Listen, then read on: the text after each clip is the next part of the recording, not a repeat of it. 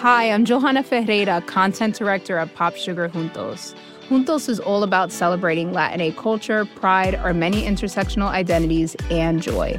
Thanks to support from Prime, there's so much to get into over at Juntos this month. From conversations with the Latinx minds behind our favorite new movies and resurrected TV shows, to thoughtful celebrity commentary and exclusive interviews with some of the biggest Latin music artists today. And it doesn't stop there. Get more of the music, movies, and shopping you love on Prime. Whatever you're into, it's on Prime. Visit amazon.com slash prime to get more of whatever you're into from streaming to shopping. And get all of our latest coverage at popsugar.com slash juntos. Con amor, Johanna. Chapter 15 Mrs. Dashwood's visit to Lady Middleton took place the next day, and two of her daughters went with her. But Marianne excused herself from being of the party under some trifling pretext of employment, and her mother, who concluded that a promise had been made by Willoughby the night before of calling on her while they were absent, was perfectly satisfied with her remaining at home. On their return from the park, they found Willoughby's curricle and servant in waiting at the cottage, and Mrs. Dashwood was convinced that her conjecture had been just. So far, it was all she had foreseen. But on entering the house, she beheld what no foresight had taught her to expect. They were no sooner in the passage than Marianne came hastily out of the parlor, apparently in violent affliction, with her handkerchief at her eyes and without noticing them, ran upstairs. Surprised and alarmed, they proceeded directly into the room she had just quitted, where they found only Willoughby, who was leaning against the mantelpiece with his back towards them. He turned round on their coming in, and his countenance showed that he strongly partook of the emotion which overpowered Marianne. Is anything the matter with her? cried Mrs. Dashwood as she entered. Is she ill? I hope not, he replied, trying to look cheerful, and with a forced smile presently added, It is I who may rather expect to be ill, for I am now suffering under a very heavy disappointment. Disappointment? Yes, for I am unable to keep my engagement with you. Mrs. Smith has this morning exercised the privilege of riches upon a poor dependent cousin by sending me on business to London I have just received my dispatches and taken my farewell of Allenham, and by way of exhilaration, I am now come to take my farewell of you. To London? And are you going this morning? Almost this moment. This is very unfortunate, but Mrs. Smith must be obliged, and her business will not detain you from us long, I hope. He colored as he replied, You are very kind, but I have no idea of returning into Devonshire immediately. My visits to Mrs. Smith are never repeated within the twelvemonth. And is Mrs. Smith your only friend? Is Allenham the only house in the neighbourhood to which you will be welcome? For shame, Willoughby, can you wait for an invitation here? His colour increased, and with his eyes fixed on the ground, he only replied, You are too good. Mrs. Dashwood looked at Elinor with surprise. Elinor felt equal amazement. For a few moments, everyone was silent. Mrs. Dashwood first spoke. I have only to add, my dear Willoughby, that at Barton Cottage you will always be welcome, for I will not press you to return here immediately, because you only can judge how far that might be pleasing to Mrs. Smith. And on this head, I shall be no more disposed to question your judgment than to doubt your inclination. My engagements at present, replied Willoughby, confusedly, are of such a nature that I dare not flatter myself. He stopped. Mrs. Dashwood was too much astonished to speak, and another pause succeeded. This was broken by Willoughby, who said with a faint smile, It is folly to linger in this manner. I will not torment myself any longer by remaining among friends whose society it is impossible for me now to enjoy. He then hastily took leave of them all and left the room. They saw him step into his carriage, and in a minute it was out of sight. Mrs. Dashwood felt too much for speech, and instantly quitted the parlor to give way in solitude to the concern and alarm which this sudden departure occasioned. Elinor's uneasiness was at least equal to her mother's. She thought of what had just passed with anxiety and distrust. Willoughby's behavior in taking leave of them, his embarrassment, and above all, his unwillingness to accept her mother's invitation, a backwardness so unlike a lover, so unlike himself, greatly disturbed her. One moment she feared that no serious design had ever been formed on his side, and the next that some unfortunate quarrel had taken place between him and her sister. The distress in which Marianne had quitted the room was such as a serious quarrel could most reasonably account for, though, when she considered what Marianne's love for him was, a quarrel seemed almost impossible. But whatever might be the particulars of their separation, her sister's affliction was indubitable, and she thought with the tenderest compassion of that violent sorrow which Marianne was in all probability not merely giving way to as a relief, but feeding and encouraging as a duty. In about half an hour her mother returned, and though her eyes were red, her countenance was not uncheerful. Our dear Willoughby is now some miles from Barton, Elinor, said she, as she sat down to work and with how heavy a heart does he travel? It is all very strange, so suddenly to be gone. It seems but the work of a moment. And last night he was with us so happy, so cheerful, so affectionate. And now, after only ten minutes' notice, gone too, without intending to return. Something more than what he owned to us must have happened. He did not speak, he did not behave like himself. You must have seen the difference as well as I. What can it be? Can they have quarreled? Why else should he have shown such unwillingness to accept your invitation here? It was not inclination that he wanted Elinor. I could plainly see that. He had not the power of accepting it. I have thought it all over, I assure you, and I can perfectly account for everything that at first seemed strange to me as well as to you. Can you indeed? Yes, I have explained it to myself in the most satisfactory way. But you, Elinor, who love to doubt where you can, it will not satisfy you, I know. But you shall not talk me out of my trust in it. I am persuaded that Mrs. Smith suspects his regard for Marianne, disapproves of it, perhaps because she has other views for him, and on that account is eager to get him away, and that the business which she sends him off to transact is invented as an excuse to dismiss him. That is what I believe to have happened. He is, moreover, aware that she does disapprove the connection. He dares not, therefore, at present, confess to her his engagement with Marianne, and he feels himself obliged, from his dependent situation, to give in to her schemes, and absent himself from Devonshire for a while. You will tell me, I know, that this may or may not have happened, but I will not listen to it unless you can point out any other method of understanding the affair as satisfactory at this. And now, Elinor, what have you to say? Nothing, for you have anticipated my answer. Then you would have told me that it might or might not have happened. Oh, Elinor, how incomprehensible are your feelings. You would rather take evil upon credit than good. You would rather look out for misery for Marianne and guilt for poor Willoughby than an apology for the latter. You are resolved to think him blamable because he took leave of us with less affection than his usual behavior has shown. And is no allowance to be made for his inadvertence or for his spirits depressed by recent disappointment? Are no probabilities to be accepted merely because they are not certainties? Is nothing due to the man whom we have all such reason to love, and no reason in the world to think ill of? To the possibility of motives unanswerable in themselves, though unavoidably secret for a while. And after all, what is it you suspect him of? I can hardly tell myself, but suspicion of something unpleasant is the inevitable consequence of such an alteration as we just witnessed in him.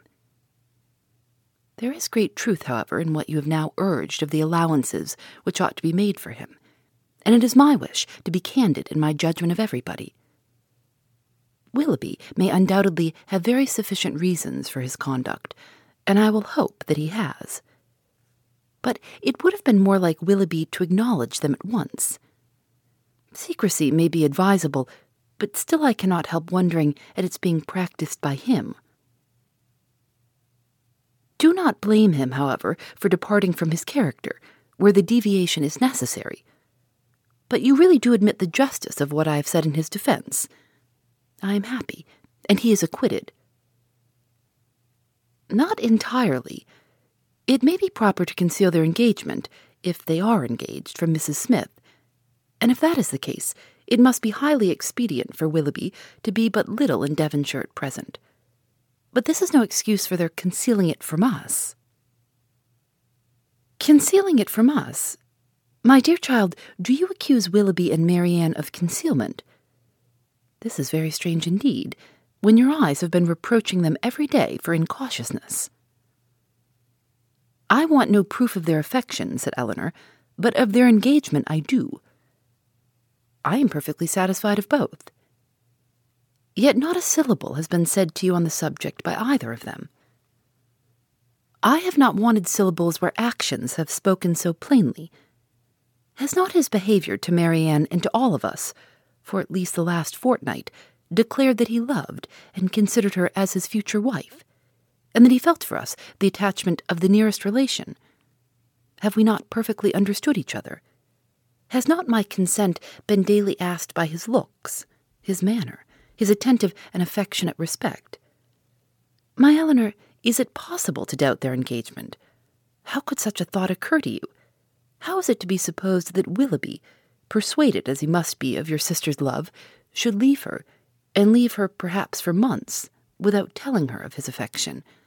That they should part without a mutual exchange of confidence?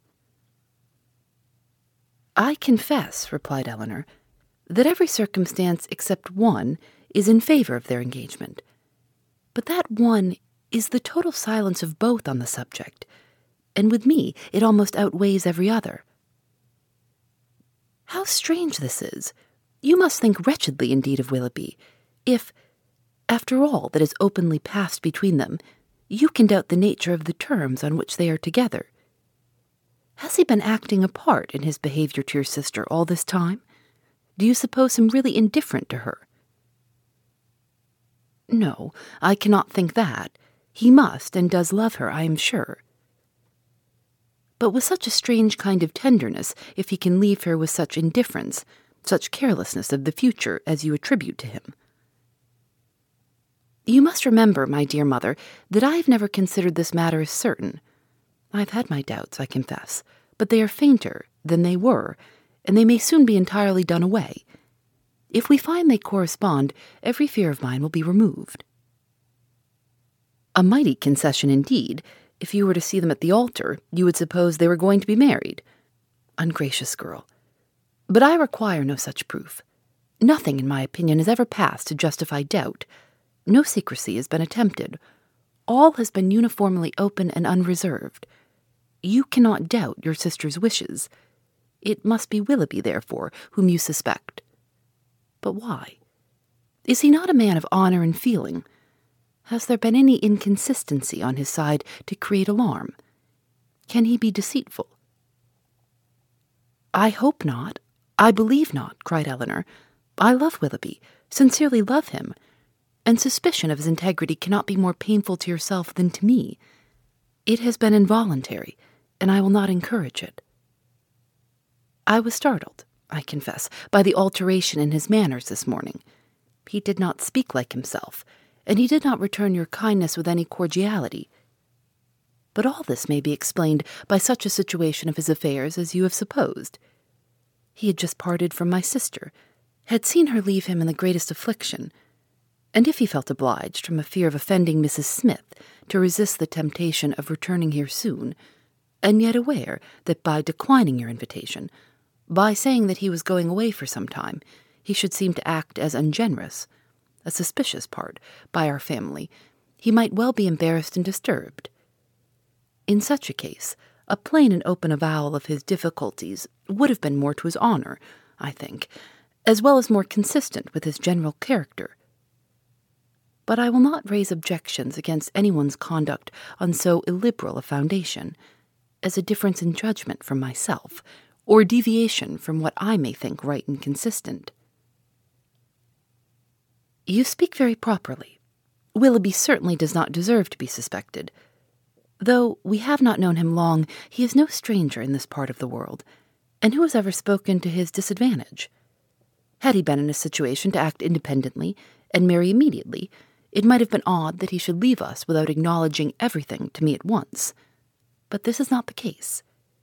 It is an engagement in some respects not prosperously begun, for their marriage must be at a very uncertain distance. And even secrecy, as far as it can be observed, may now be very advisable. They were interrupted by the entrance of Margaret, and Elinor was then at liberty to think over the representations of her mother, to acknowledge the probability of many, and hope for the justice of all. They saw nothing of Marianne till dinner time, when she entered the room and took her place at the table without saying a word. Her eyes were red and swollen, and it seemed as if her tears were even then restrained with difficulty. She avoided the looks of them all, could neither eat nor speak, and after some time, on her mother's silently pressing her hand with tender compassion, her small degree of fortitude was quite overcome. She burst into tears and left the room. This violent oppression of spirits continued the whole evening. She was without any power, because she was without any desire of command over herself. The slightest mention of anything relative to Willoughby overpowered her in an instant, and though her family were most anxiously attentive to her comfort, it was impossible for them if they spoke at all, to keep clear of every subject which her feelings connected with him. Chapter 16 Marianne would have thought herself very inexcusable had she been able to sleep at all the first night after parting from Willoughby. She would have been ashamed to look her family in the face the next morning, had she not risen from her bed in more need of repose than when she lay down in it. But the feelings which made such composure a disgrace left her no danger of incurring it. She was awake the whole night, and she wept the greatest part of it. She got up with a headache, was unable to talk, and unwilling to take any nourishment, giving pain every moment to her mother and sisters, and forbidding all attempt at consolation from either. Her sensibility was potent enough. When breakfast was over, she walked out by herself and wandered about the village of Allenham, indulging the recollection of past enjoyment and crying over the present reverse for the chief of the morning. The evening passed off in the equal indulgence of feeling. She played over every favorite song that she had been used to play to Willoughby, every air in which their voices had been oftenest joined, and sat at the instrument gazing on every line of music that he had written out for her till her heart was so heavy that no farther sadness could be gained, and this nourishment of grief was every day applied. She spent whole hours at the pianoforte alternately singing and crying, her voice often totally suspended by her tears. In books, too, as well as in music, she courted the misery which a contrast between the past and present was certain of giving. She read nothing but what they had been used to read together, such violence of affliction, indeed, could not be supported forever. It sunk within a few days into a calmer melancholy. But these employments, to which she daily recurred, her solitary walks and silent meditations, still produced occasional effusions of sorrow as lively as ever. No letter from Willoughby came, and none seemed expected by Marianne. Her mother was surprised, and Elinor again became uneasy but Mrs. Dashwood could find explanations whenever she wanted them, which at least satisfied herself. Remember, Elinor, said she, how very often Sir John fetches our letters himself from the post and carries them to it. We have already agreed that secrecy may be necessary, and we must acknowledge that it could not be maintained if their correspondence were to pass through Sir John's hands. Elinor could not deny the truth of this and she tried to find in it a motive sufficient for their silence. But there was one method, so direct, so simple, and in her opinion, so eligible of knowing the real state of the affair, and of instantly removing all mystery, that she could not help suggesting it to her mother. Why do you not ask Marianne at once, said she, whether she is or she is not engaged to Willoughby? From you, her mother, and so kind, so indulgent a mother, the question could not give offence. It would be the natural result of your affection for her. She used to be all on reserve, and to you more especially. I would not ask such a question for the world. Supposing it possible that they are not engaged, what distress would not such an inquiry inflict? At any rate, it would be most ungenerous. I should never deserve her confidence again, after forcing from her a confession of what is meant at present to be unacknowledged to anyone. I know Marianne's heart. I know that she dearly loves me, and that I shall not be the last to whom the affair is made known, when circumstances make the revealment of it eligible. I would not attempt to force the confidence of anyone, of a child much less, because a sense of duty would prevent the denial which her wishes might direct. Elinor thought this generosity overstrained, considering her sister's youth, and urged the matter farther, but in vain.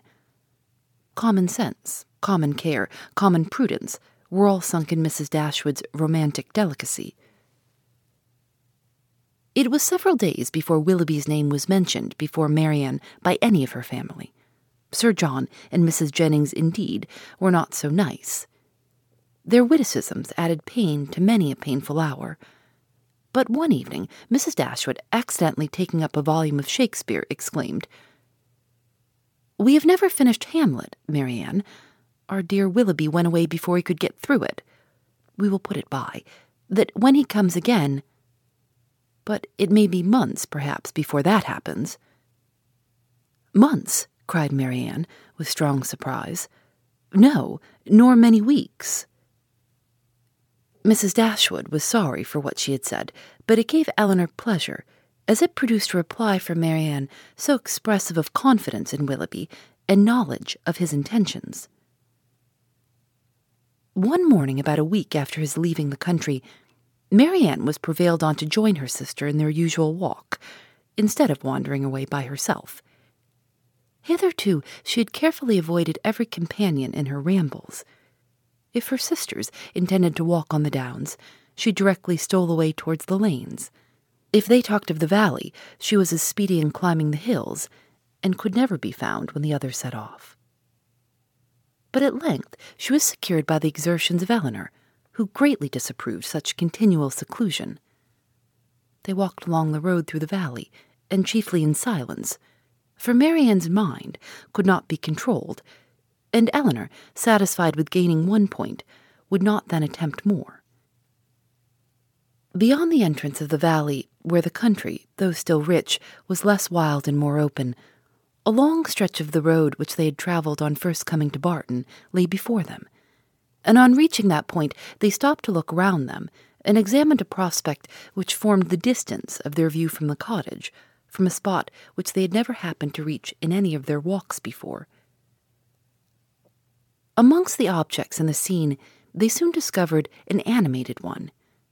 It was a man on horseback riding towards them in a few minutes, they could distinguish him to be a gentleman, and in a moment afterwards, Marianne rapturously exclaimed, It is he! It is indeed, I know it is! and was hastening to meet him when Elinor cried out, Indeed, Marianne, I think you are mistaken. It is not Willoughby. That person is not tall enough for him, and has not his air. He has, he has, cried Marianne. I am sure he has. His air, his coat, his horse, I knew how soon he would come. She walked eagerly on as she spoke, and Elinor, to screen Marianne, as she felt almost certain of its not being Willoughby, quickened her pace and kept up with her. They were soon within thirty yards of the gentleman. Marianne looked again. Her heart sunk within her, and abruptly turning round, she was hurrying back, when the voices of both her sisters were raised to detain her. A third, almost as well known as Willoughby's, joined them in begging her to stop, and she turned round with surprise to see and welcome Edward Ferrars. He was the only person in the world who could at that moment be forgiven for not being Willoughby, the only one who could have gained a smile from her. But she dispersed her tears to smile on him, and in her sister's happiness forgot for a time her own disappointment. He dismounted, and giving his horse to his servant, walked back with them to Barton, whither he was purposely coming to visit them. He was welcomed by them all with great cordiality, but especially by Marianne, who showed more warmth of regard in her reception of him than even Elinor herself. To Marianne, indeed, the meeting between Edward and her sister was but a continuation of that unaccountable coldness which she had often observed at Norland in their mutual behavior. On Edward's side, more particularly, there was a deficiency of all that a lover ought to look and say on such an occasion. He was confused, seemed scarcely sensible of pleasure in seeing them, said little but what was forced from him by questions, and distinguished Elinor by no mark of affection. Marianne saw and listened with increasing surprise. She began almost to feel a dislike of Edward, and it ended, as every feeling must end, with her, by carrying back her thoughts to Willoughby, whose manners formed a contrast sufficiently striking to those of his brother elect. After a short silence, which succeeded the first surprise and inquiries of meeting, Marianne asked Edward if he came directly from London, no, he had been in Devonshire a fortnight. A fortnight, she repeated, surprised at his being so long in the same county with Elinor without seeing her before. He looked rather distressed as he added that he had been staying with some friends near Plymouth. Have you been lately in Sussex? said Elinor. I was in Norland about a month ago. And how does dear, dear Norland look? cried Marianne. Dear, dear Norland, said Elinor, probably looks much as it always does at this time of the year the woods and walks thickly covered with dead leaves. Oh, cried Marianne, with what transporting sensation have I formerly seen them fall! How have I delighted as I walked to see them driven in showers about me by the wind! What feelings have they, the season, the air altogether inspired? Now there is no one to regard them they are seen only as a nuisance, swept hastily off, and driven as much as possible from the sight. It is not everyone, said Elinor, who has your passion for dead leaves. No, my feelings are not often shared, not often understood, but sometimes they are. And as she said this, she sunk into a reverie for a few moments. But rousing herself again, Now, Edward, said she, calling his attention to the prospect, here is Barton Valley. Look up to it, and be tranquil if you can. Look at those hills. Did you ever see their equals?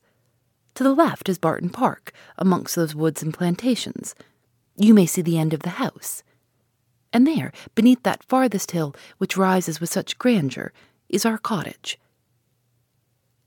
It is a beautiful country, he replied, but these bottoms must be dirty in winter. How can you think of dirt with such objects before you? Because, replied he, smiling, among the rest of the objects before me, I see a very dirty lane. How strange, said Marianne to herself as she walked on.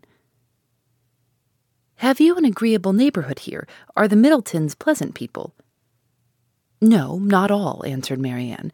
We could not be more unfortunately situated. Marianne, cried her sister, how can you say so? How can you be so unjust?